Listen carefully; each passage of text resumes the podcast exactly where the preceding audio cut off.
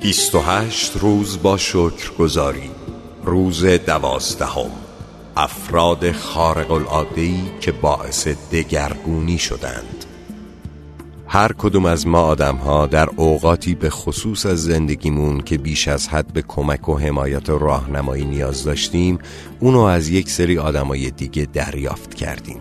بعضی اوقات یک فرد دیگه از طریق دلگرمی، راهنمایی یا صرفاً با حضورش در زمان مناسب مسیر زندگیمون رو عوض کرده و بعد که زندگیمون ادامه پیدا می‌کنه احتمال داره فردی رو که ما رو تحت تاثیر قرار داده یا زندگیمون رو متحول کرده فراموش کنیم. گاهی هم حتی متوجه تأثیر اون فرد نمیشیم و در آینده وقتی به گذشتمون نگاه می‌کنیم پی می‌بریم که اون شخص در تغییر معجز آسای مسیر زندگیمون در جهت بهتر شدن نقش کلیدی داشته. ممکنه این شخص معلم، مربی، دایی، امه، خواهر، برادر، پدر، مادر، پدر بزرگ، مادر بزرگ یا هر کدوم از اعضای خانواده باشن. ممکنه پزشک، پرستار یا ترین دوستت باشه.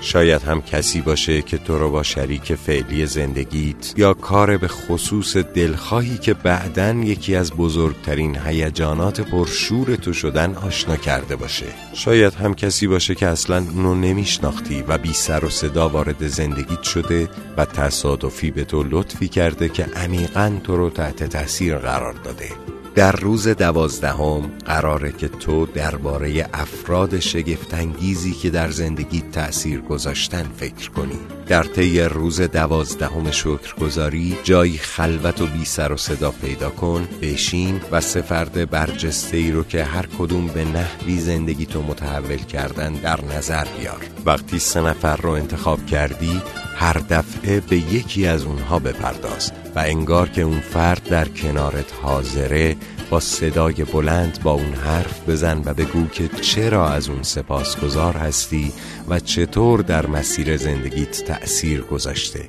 حواست باشه که این تمرین شگفتانگیز رو با هر سه نفر در یک نشست انجام بدی.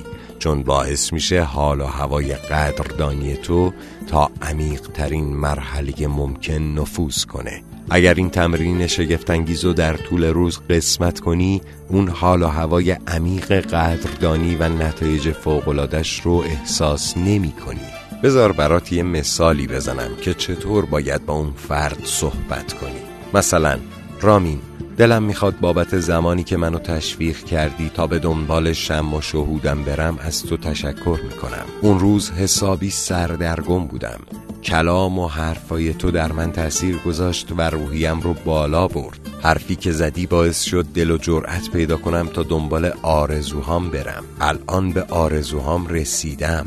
از این بابت بسیار خوشحالم. همه این اتفاقات خوب تو زندگیم بر اثر حرفایی بود که اون روز به من زدی. رامین ازت متشکرم. خیلی مهمه که دلیل قدردانیت رو بگی. نگو که بیش از حد نمی‌تونی بگی. در عوض هر قدر بیشتر بگی بیشتر احساس قدردانی می‌کنی و نتیجه شگفتانگیزتر میشه. خودت متوجه میشی که با انجام این تمرین اعجاز در زندگیت سرشار میشه.